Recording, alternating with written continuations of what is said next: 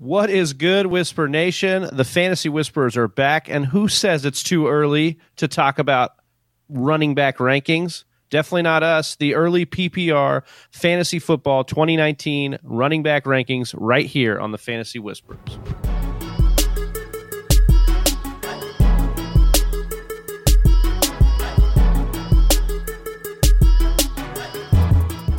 It's Monday, May 13th, and you're listening to episode 59 of the Fantasy Whisperers with your hosts, Big Travie and Johnny Game Time Hicks. And I'm Chelsea. Let's do it. Yeah, we are back with another episode, Travis, and not just any episode. We're talking the top 10 PPR running backs for the 2019 season. Travis, everyone everyone loves running back rankings, so we got to do Yeah. a show about it, right? Yeah, it's so great. We get that mix of hypotheticals here in the offseason and those hypothetical rankings. But I think what's great about the style that we want to produce this year is that we're not just going to go over guys, every single guy, and dive deep into you and kind of bore you with that. We want to talk about those tough decisions, especially in the first round. We're talking the top 10 this week. And so we're looking at uh, you know those guys that really are the tough decisions to make in the first round. We're going to spend a little more time on those guys. We're going to talk about all ten, but we're going to really dive into those guys that you're really having a hard time deciding between. And before we get into today's show, I just want to say thank you to Whisper Nation for joining us. If you aren't a part of Whisper Nation at the moment, you can easily become a part of it by just going to the fantasywhispers.com. We got all of our social media links right up there to our YouTube, Instagram, Facebook. Join the community. It's a lot of fun, as well as hit that like and subscribe button if you're on YouTube so you get notifications anytime that we go live. As well as Travis, this past weekend was Mother's Day, and I know that all mothers, their deep, deep wish is to win a fantasy championship, and they could do that. so send them on over to the Fantasy Whispers. If you don't have your mom, uh, if you haven't given your mom a gift yet, just say, "Hey, mom." Go check out the Fantasy Whispers. There's your gift right there. And I mean, that's the thing. Like, if if you want to make your mom proud and you just feel like you're too old to put something on the fridge, put a fantasy football championship in your house. Yep. she'll she'll definitely be proud of you then. exactly. My All mom right. was watching the mock uh, the mock drafts for the Lady Listening League last year the whole time. She's kept rewatching it. So it's good it's good See, content, y'all. mothers are proud. They don't care what you're doing. Exactly. All right. So we are going to jump in. We're going to start off with the number 10 ranked uh, running back for us, Travis. And that is Joe Mixon, running back for the Cincinnati Bengals. Travis, there are a bit of a con- some concerns here, which is why we have him in the later part of this running back rankings. But I want to know more specifically for you, what are the key things that you're looking at going into the season? What kind of downside do you see from Joe Mixon as well? Not seeing a ton of downside outside of injury. Obviously, he only played in 14 games last year, but this dude still finished as the RB10 in PPR rankings. You look at where he was going last year in drafts, and it was middle of the second, end of the second. Um, he's climbed himself up out of you know pure you know just getting it done. He's climbed himself up into the rankings now. He's in the top 10. And I look at what Zac Taylor will bring as the new head coach of the Bengals. This is a Rams disciple. He's going to want to use him as maybe his Todd Gurley. You know, we looked at what the Bengals did last year with their offensive line. They brought in a lot of free agents. And then this year, they used their first round pick on Jonah Taylor out of Alabama. So they're definitely committed into beefing up the line and running this offense through Joe Mixon. His usage in the passing game has gone up in both of his two years here, and he tied Saquon Barkley in catch percentage last year with 79.8. So we're talking about a guy that is a capable receiver, and I think Cincinnati plans to use him that way.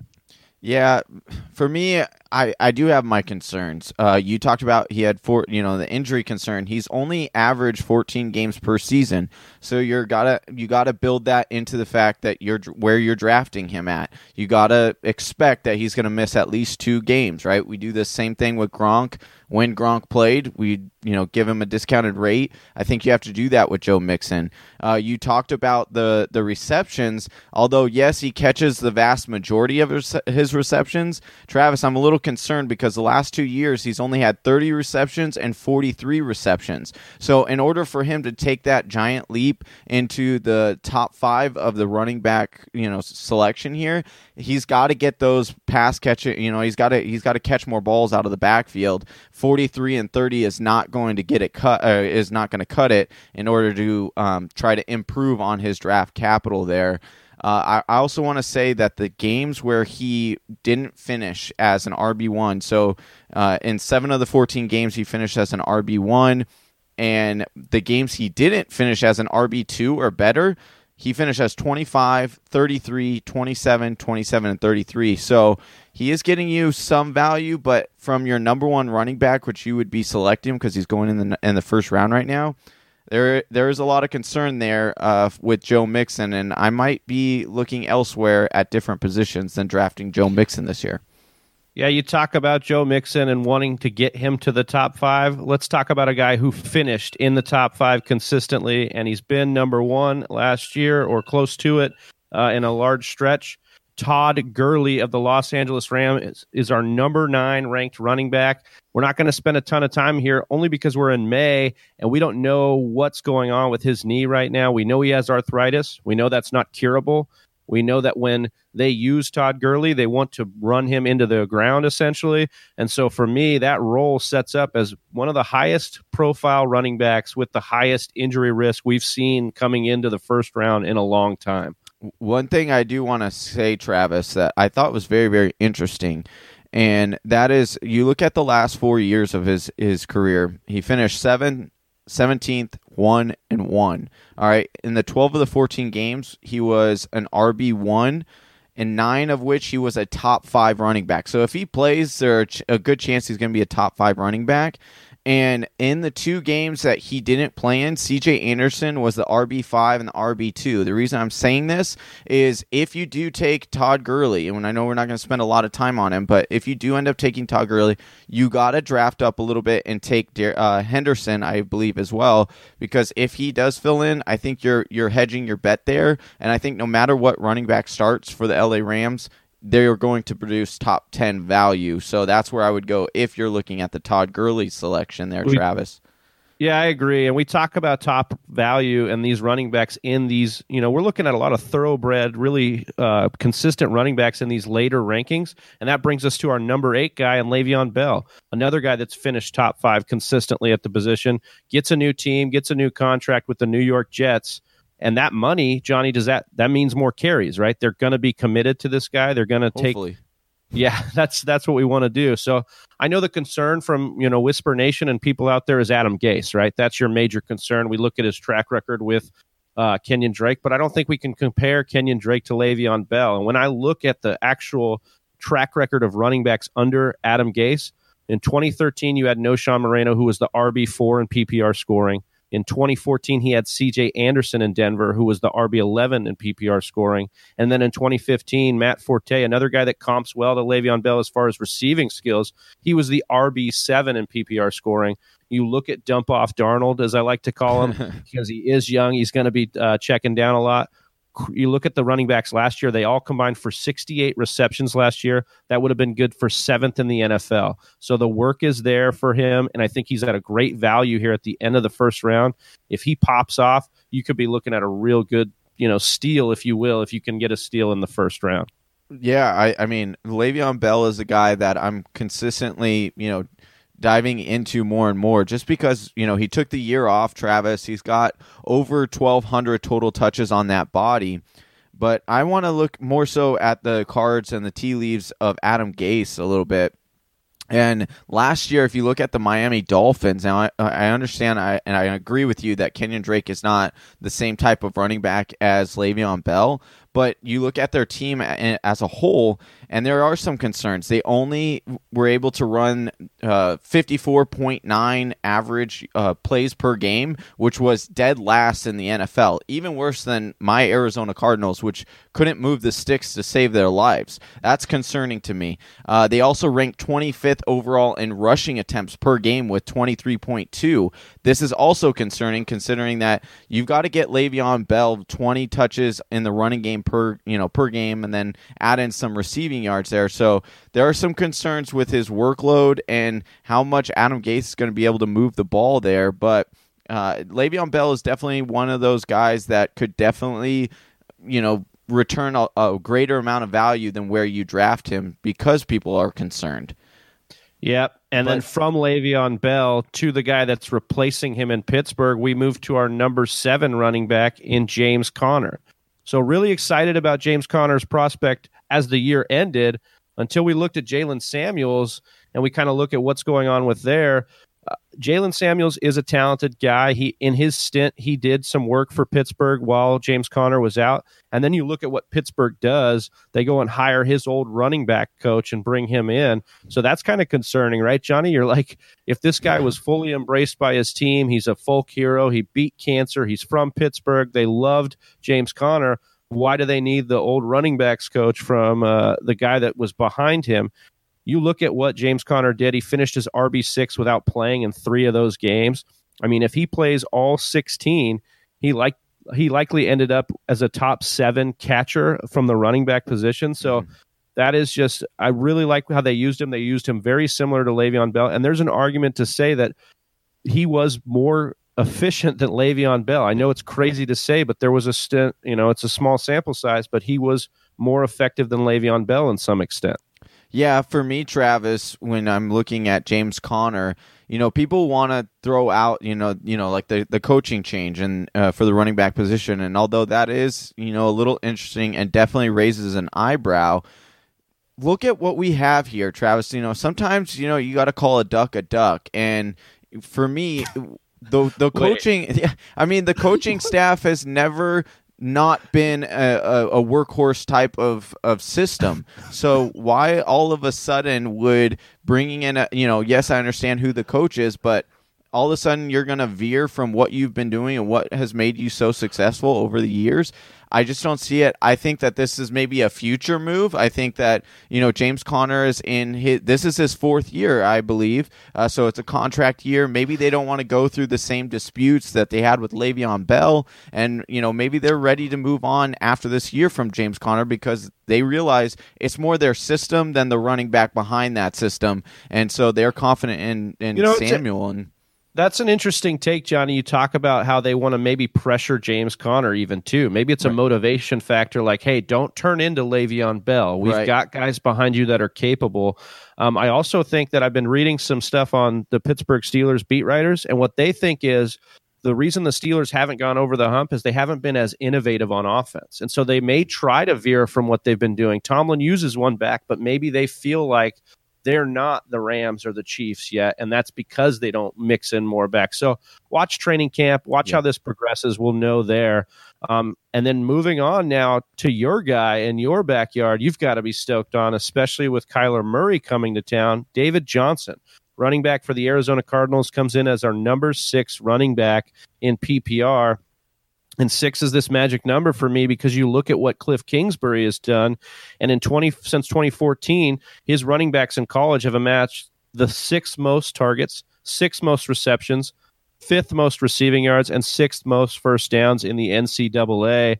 That these are big numbers, especially you talk about a guy. You know, if you were a, a GM who had David Johnson on your roster last year, you were very upset with how he was used in the passing game. You've got to be very excited about where he is. And we talked about this earlier in the in the offseason. We felt like David Johnson, if um, Kyler Murray was drafted, would creep up into that ADP. It's already happening. He was where Joe Mixon was at the end of these rounds, Yeah. uh, this first round, but now he's creeped up into the middle, kind of where he belongs, in my opinion. I'm sure you share that uh, opinion of as well. I think what they've done on defense means more opportunities for David Johnson, give the ball back to the offense. And my only concern is the offensive line, but we've actually seen the Cardinals be committed to that, trading for linemen, picking up linemen in the offseason and in the draft as well. So really like what the Cardinals have done here, really like what their, you know, what their offense projects to be, even in a first year head coach, first year quarterback. Uh, David Johnson is going to be the one constant in this offense. Yeah, uh, for me, I think you know, unfortunately, I, I don't see myself owning a lot of DJ shares this this year because I think he'll be drafted before I can get any value on him, and so that that does that doesn't bode well for me. But I'm I'm telling you, Whisper Nation, if you get can get this guy, to me he is six is the perfect spot for him. He's going to be 27 next year. He'll be in the prime of his career. We got to remember that he took, you know, he basically had a whole year off because he had the wrist injury a couple of years ago. But this guy is, you know, the mileage on his legs are pretty low. You finally have a coach, you know, as you alluded to in all the stats, that is going to be able to use him and use him effectively.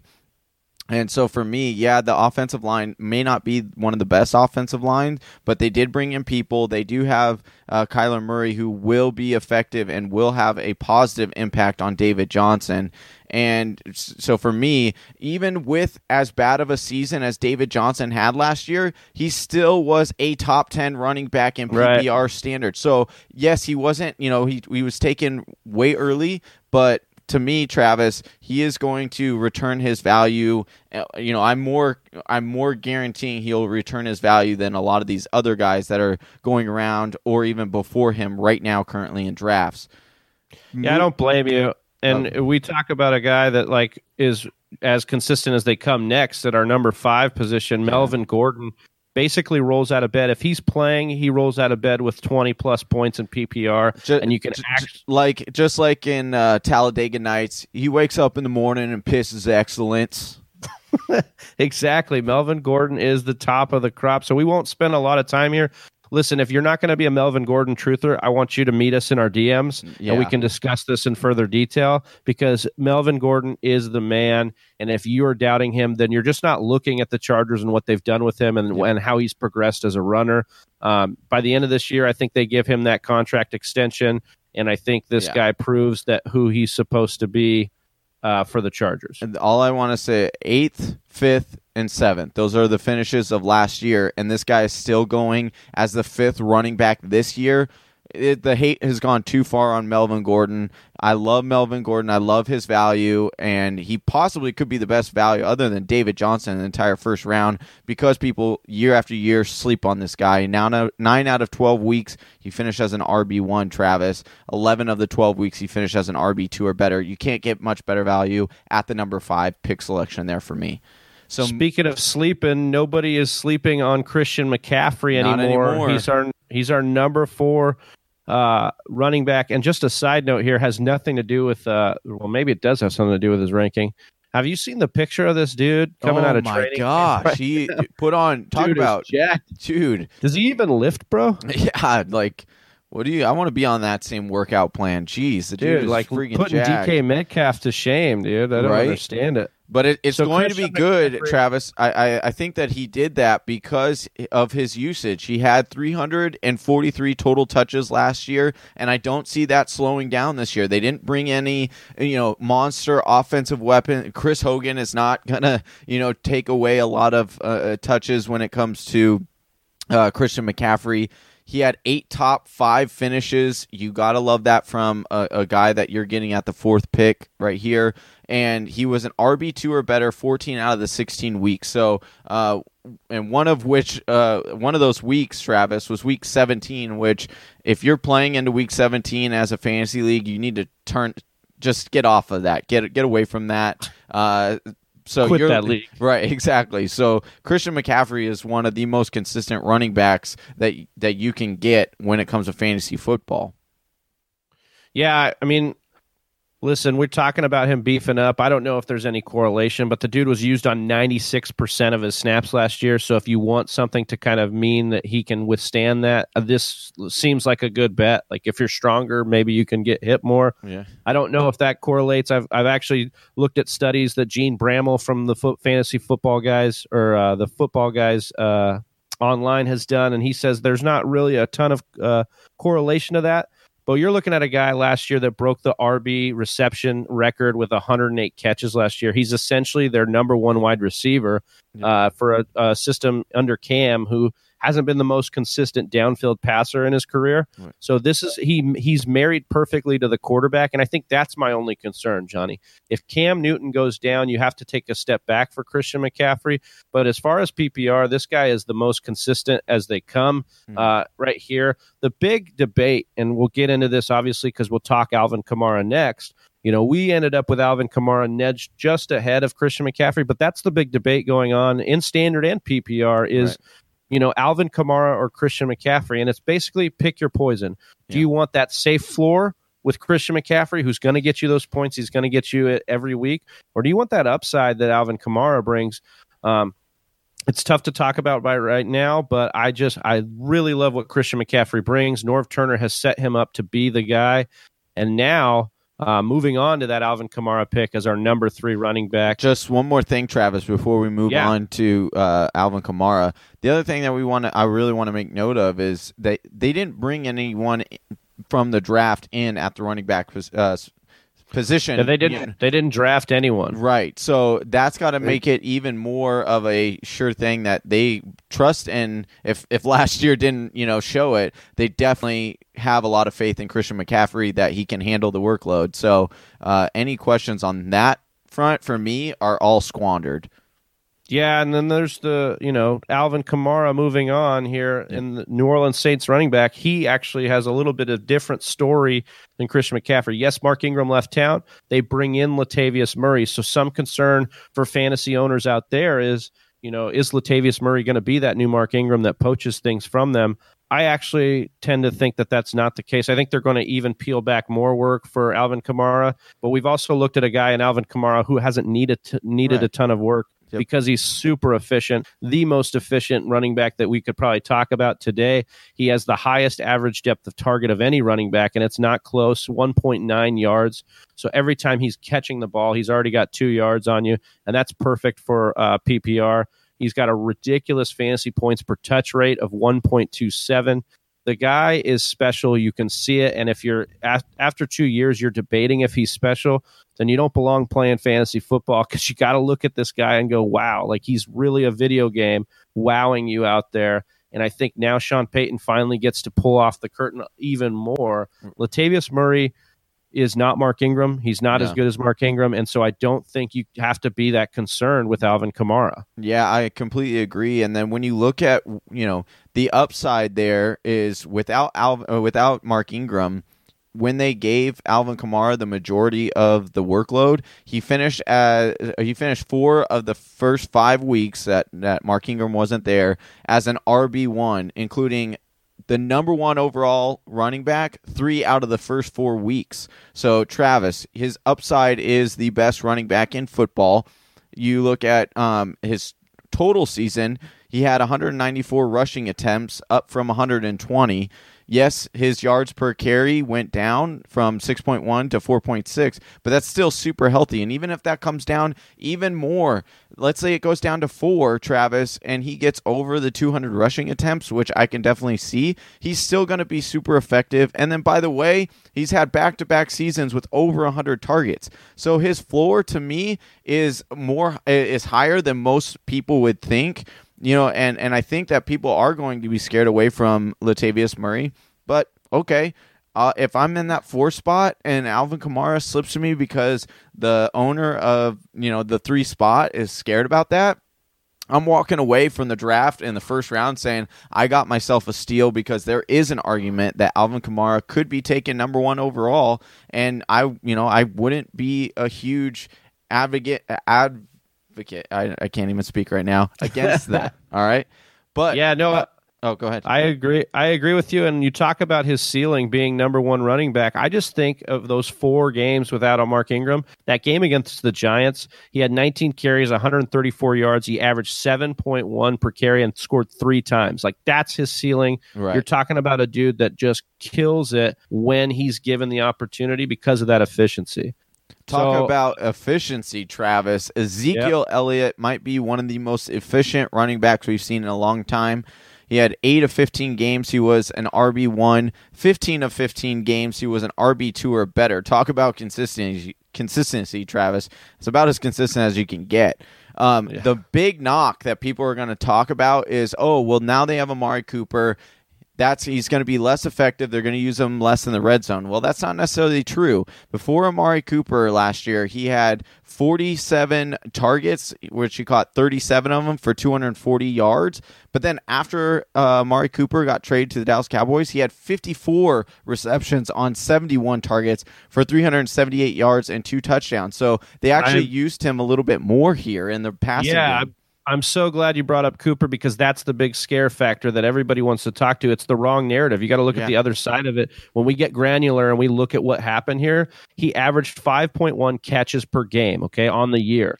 But that was 3.5 without Cooper, 3.5 a game without Cooper, 6.7 with Cooper. Yeah. So he definitely caught the ball. And speaking of catching the ball, nobody caught the ball more as a rookie running back than Saquon Barkley.